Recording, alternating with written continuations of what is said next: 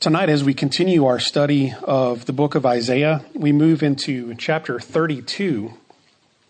Chapter 32. And the bulk of chapter 32 is a description of a righteous kingdom that is coming.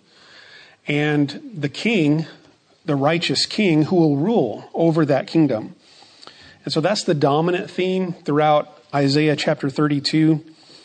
And, and if you remember, that, that's kind of a, a little bit of a contrast with the previous couple of chapters. Chapter 30 and 31 were predominantly judgment, God's chastening hand, but then with a little bit of ray of light of, of a coming hope. Chapter 32 is almost kind of the opposite of that. It's, it's mostly focused on the glorious kingdom with a little bit in the middle about judgment and mourning and the necessary preparations of repentance that come before that kingdom. And so chapter 32 is much much more on the on the hopeful, encouraging coming kingdom side of Isaiah's prophecy. And so the characteristics of a righteous kingdom is the first part of this passage, verses 1 through 8 the characteristics of a righteous kingdom. And the first couple of verses show us that one of the characteristics of a righteous kingdom is upright leadership. And it focuses on the king who will rule this righteous kingdom. So, verse 1 says, See, a king will reign in righteousness, and rulers will rule with justice. Now, there is some debate in the commentaries of whether this is talking about a near term, just normal human king, say in the line of David, whether it be Hezekiah or maybe Josiah. But even if it is, I think that even a human king, even a righteous king such as Hezekiah or Josiah, can't completely fulfill this full picture of a righteous king. I think it can only be completely fulfilled in the Messiah, in Jesus, who is also in the line of David, a king who will follow in his line.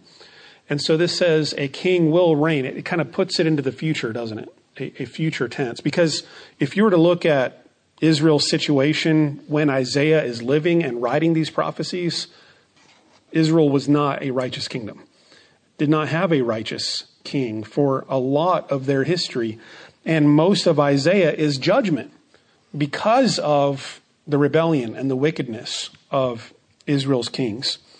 But he's pointing to a time of hope in the future in which, after God judges, as we've seen in chapter 30 and 31, that there will come a time of hope, time of peace, time of righteousness. And in verse 2, he says, Each one will be like a shelter from the wind and a refuge from the storm, like streams of water in the desert and the shadow of a great rock in a thirsty land. And so this is describing, by use of metaphor, some of the, the benefits and, the, and the, the good things that flow from a king who rules over his people with righteousness and justice. So he uses the metaphor of refuge uh, or shelter from the wind. We can all identify with that image, can't we? We hear that tornado siren go off and where do you want to be? You want to be in a place of shelter. You want to be in a basement. You want to be in a storm shelter. You want to be on the interior of your house. You want to be protected from that strong wind. A refuge from the storm. So, protection from danger.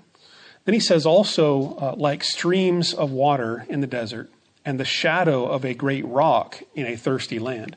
So, I, I see, like, the, in those four images, the first two seem to be communicating the idea of protection, of God's watch care guardianship over his people.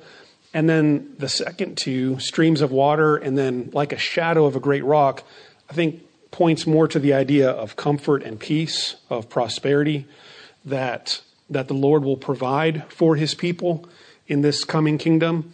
So not only will he protect them from the foes and the dangers, but he will also provide for them feed them. He'll give them streams of water. He'll give them shade in the sun. And so both protection and uh, prosperity is the result of this righteous king. So, upright leadership is one of the marks of a righteous kingdom. Verses 3 through 8 describe a complete transformation uh, of society, a social rejuvenation. And this will come about through that rule of that righteous king. As he rules in righteousness, that righteousness will flow down to the whole of society and transform it. So, verse 3 says, Then the eyes of those who see will no longer be closed, and the ears of those who hear will listen. It's a little, it's a little strange, isn't it, when you read it? It's almost a paradox because it says, The eyes of those who see will no longer be closed. Well, if they see, then how do they need to see better? How do their eyes need to be opened? If they can already hear, then how is it that they will hear better? I think probably he's drawing on one of the, the passages in chapter 30, I believe it was, where he was talking about the blindness and the, the spiritual darkness, the spiritual deafness of the people, in which they thought they could see, but they couldn't. They thought they could hear, but they were actually deaf. They, their hearts were really closed to the Word of God. But Isaiah now, in this coming kingdom, is looking forward to a time when God's people will be open to his word. Their eyes will be opened, their ears will be open so they can see and hear.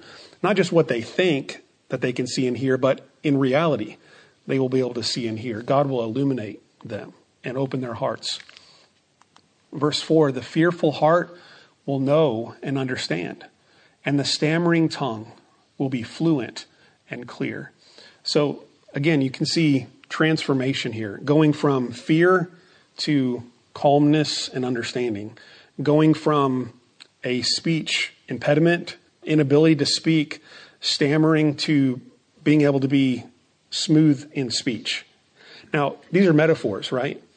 These are these are images to to communicate the transformation from that which is bad to that which is good. And that will happen through the rule of this righteous king.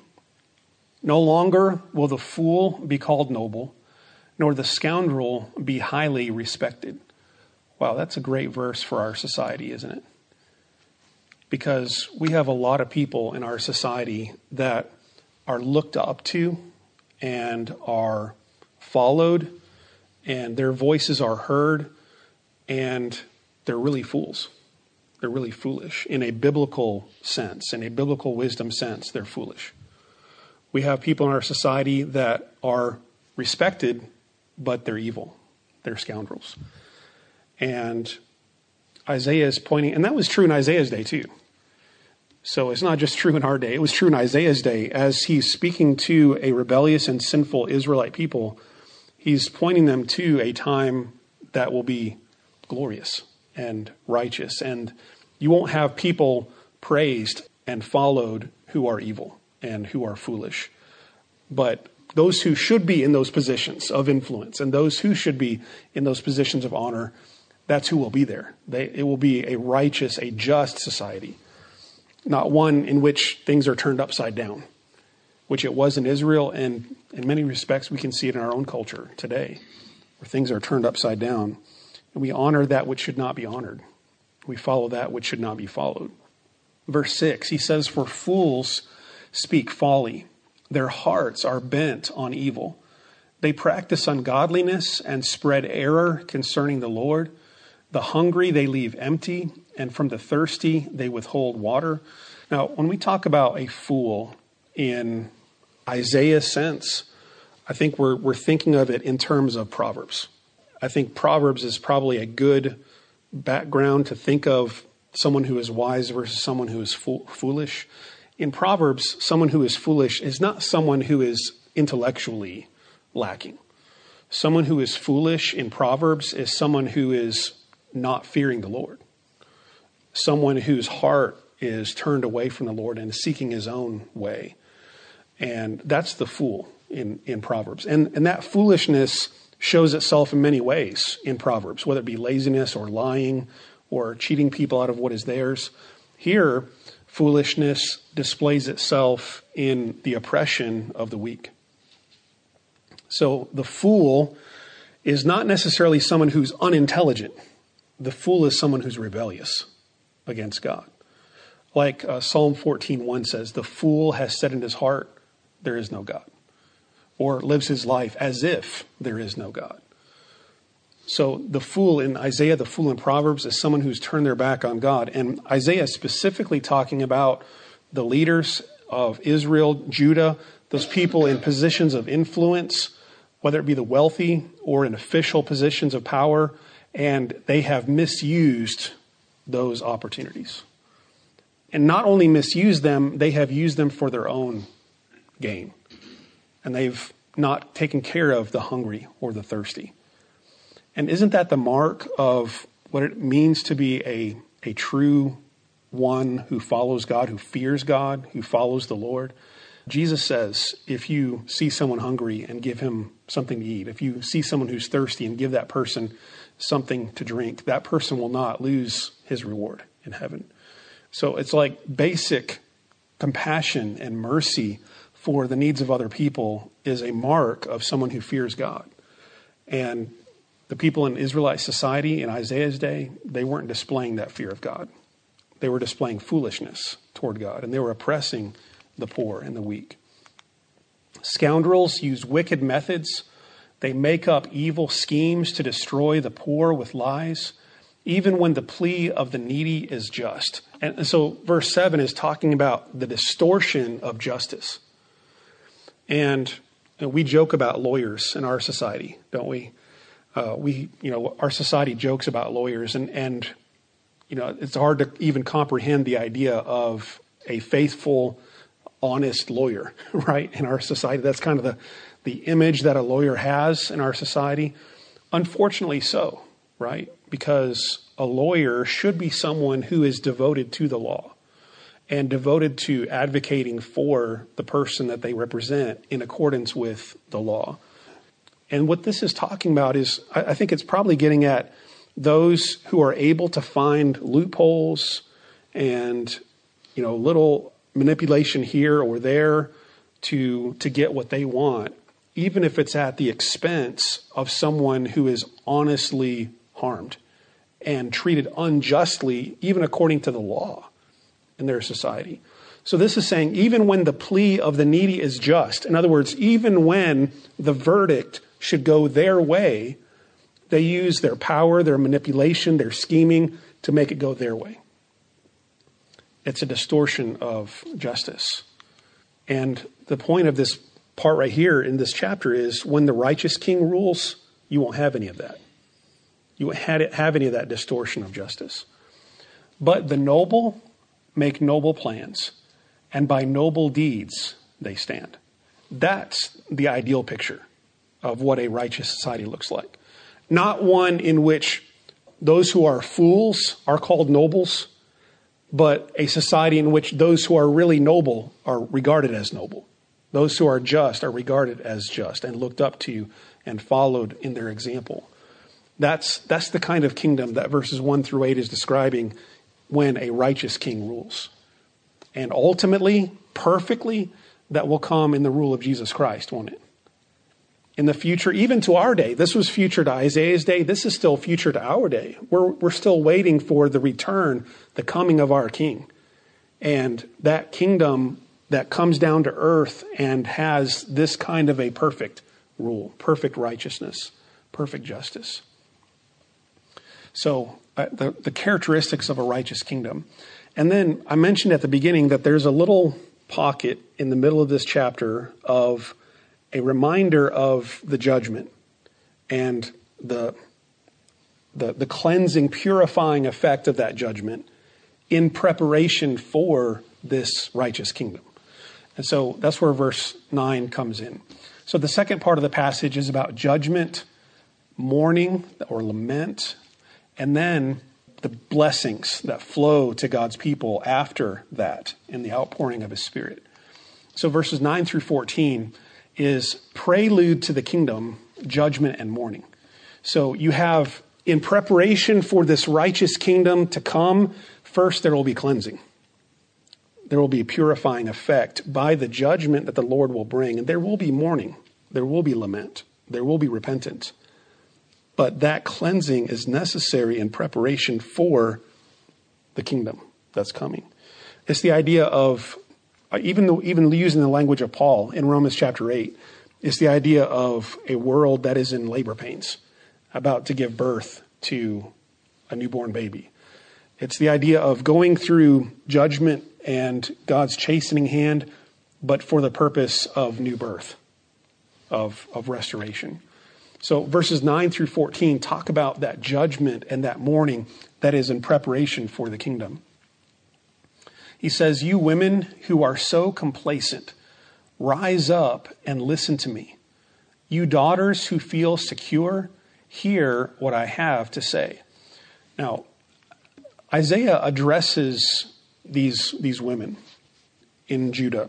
And probably a good way to understand this is that, that he probably is thinking of a particular group of people in this in Israelite society, but that he's also using them as as an example, if you will, that represents the larger society. So it's not just this group that has issues and that are going to be judged. It's the whole society of, of Jerusalem, of Judah, that is going to receive the judging hand of God and receive the mourning and the lament that goes with that. But he's, he's calling out specifically these, these women. He says, You're complacent, you're, you're apathetic. Listen, pay attention to what I have to say. And, and, and the thing about it is, they were, they were content in their position he says, You're complacent, but you feel secure. And a lot of times, in our own selfishness and our own pride, we can feel that sense of security based on our own strength, can't we? I think even Jesus points to this when people will feel that sense of peace and security right before the coming of the judgment. He says, Jesus said, you know, when the Son of Man comes, people are going to be eating and drinking and giving in marriage, and the coming of the Son of Man is going to catch them off guard. Why? They, thought everything was fine. Or like in Daniel, I think it's chapter 5, where you have Belshazzar, the king, and he's holding a feast, he's holding a party, while the Persians are surrounding Jerusalem. Or, I'm sorry, Babylon. So the Persian army has come and surrounded Babylon. His kingdom is going to fall that very night, and he's holding a party. It's the idea of we feel secure, we feel safe, but yet there is danger right around the corner and they're oblivious to it. So he's calling out these women. You feel secure, but you become complacent. You become unaware of what's really happening. In little more than a year, you who feel secure will tremble. The grape harvest will fail, and the harvest of fruit will not come. So here he is, because he puts a time frame on it, he is probably looking to something here very near in the future, probably having to do with the Assyrians, the Assyrians and, and their military might coming down to surround Jerusalem and, and put their, try to attack and try to seize Jerusalem. This is probably what he's referring to. Tremble, you complacent women. Shudder, you daughters who feel secure. Strip off your fine clothes and wrap yourself in rags. And, and the idea with that is to stop seeing yourself as rich and proud and move to a position of humility and lament. Stop trusting in yourself and in your position, where, but where you need to be is in mourning over your sin, lamenting over your condition. And that's the idea of, of rags, of going into humility. Beat your breasts for the pleasant fields, for the fruitful vines that are about to be taken away. And for the land of my people, a land overgrown with thorns and briers. Yes, mourn for all houses of merriment and for this city of revelry. I think it was, and my memory might fail me, I think it was in Isaiah 5 where he used the illustration of a vineyard, and Israel is that vineyard. And because of their rebellion, their rejection, God was going to let that vineyard go. And into that vineyard were going to come thorns and briars and thistles. And that could be what he's referring to here is, is because of their rebellion, God is going to take away, in a sense, his hand of protection and allow the Assyrians to invade the vineyard, if you will. And he says, mourn over the loss that is coming. Mourn for all the houses of merriment and for the city of revelry. Again, the idea of being comfortable, being in joy, being content, being feeling secure in their wealth and in their in their position. But he says, no, you need to be mourning. You need to be in lament because of what's coming. The fortress will be abandoned, the noisy city deserted. Citadel and watchtower will become a wasteland forever, the delight of donkeys, a pasture for flocks. And so it's, it's just an image of barrenness, the complete opposite of fruitfulness. And so you have this, I think it was back in verse 11, he talks about beat your breast because of the, the loss of the, the vine, the vineyards. It's, it's because it's going to be overgrown and it's going to become a waste, a wasteland.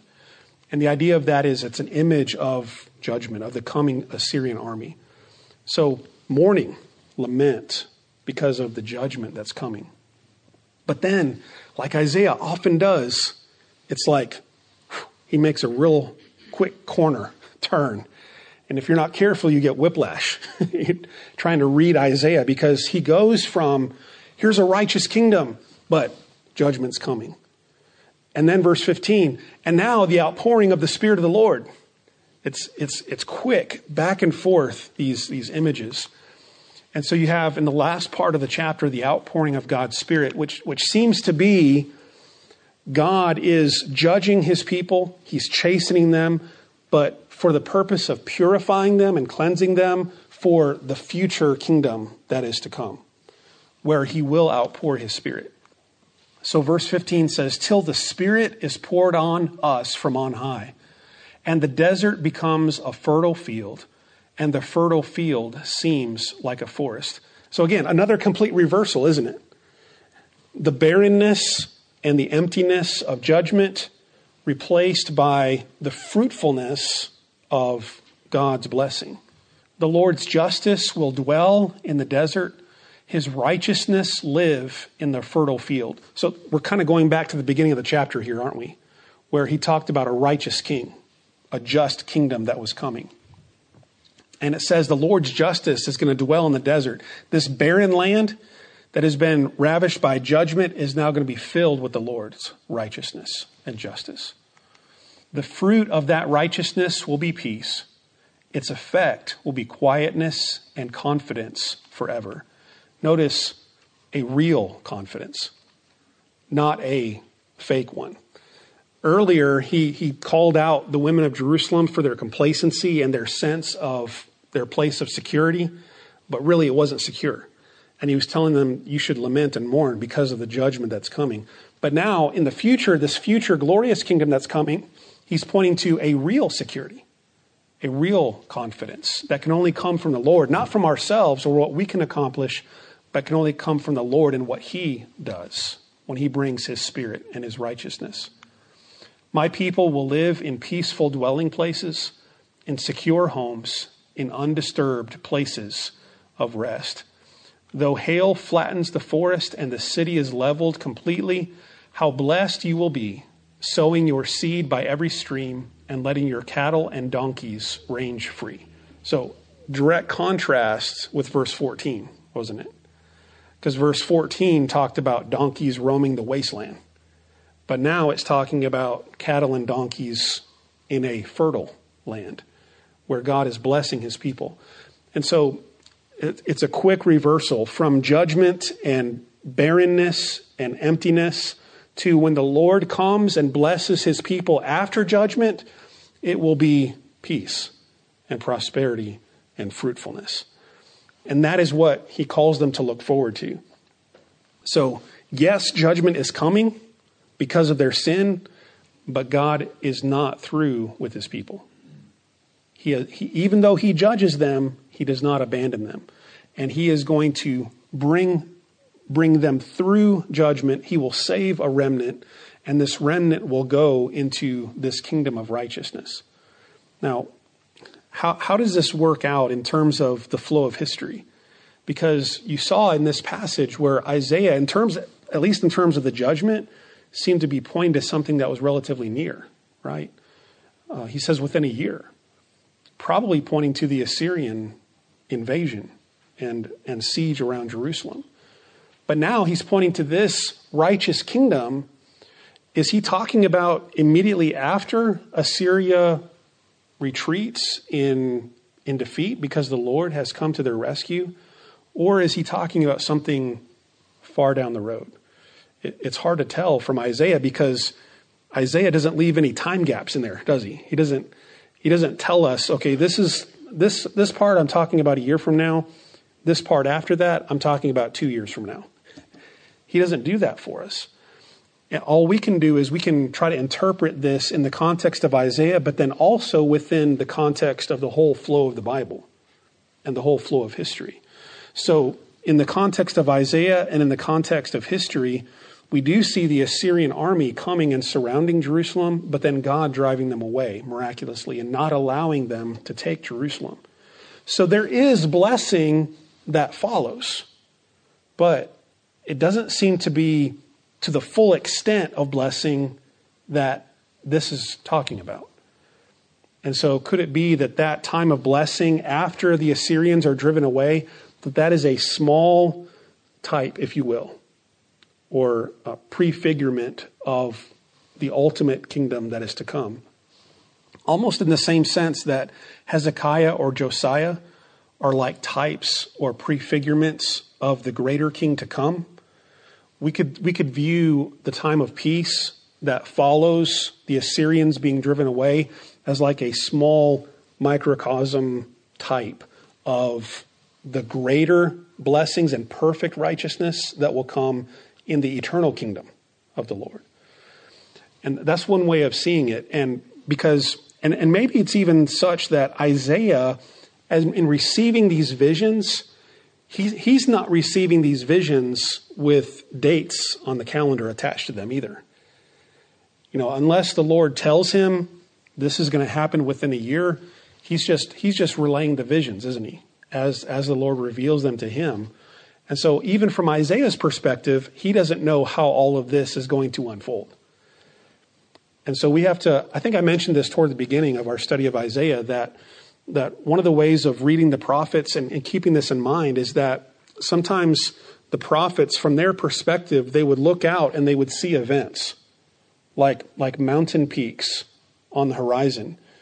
But they can see those mountain peaks, those events, but from their perspective, they look real close to each other. But in actuality, if you were to travel over to that first mountain peak and then look to the second mountain peak, there's a huge gap of distance in between them. And so Isaiah, from his perspective, can't necessarily see all of those gaps in the fulfillment of, of these events. He's just relaying them as God is revealing them to, to him. And so, but he's pointing to a, a great time of peace, isn't he? A great time of, of protection, of prosperity, of God's blessing his people. And that's the image that he wants them to see of, of God, yes, judging, but also redeeming, saving, and blessing his people. And, and looking at that from a New Testament Christological perspective, we can see that God is redeeming a people through Christ, isn't he? God judged Jesus so that he could save us. So he's redeeming us through judgment. And then the future is exactly how Isaiah is describing it. It's a future of a righteous kingdom, isn't it? A righteous, glorious kingdom in which Christ will come and reign. A new heavens, a new earth. No more tears, no more crying. That's, that's what we have to look forward to. And Christ has purchased that through his redemption, hasn't he? So be hopeful. Be hopeful in Christ because we have this kind of a kingdom to look forward to.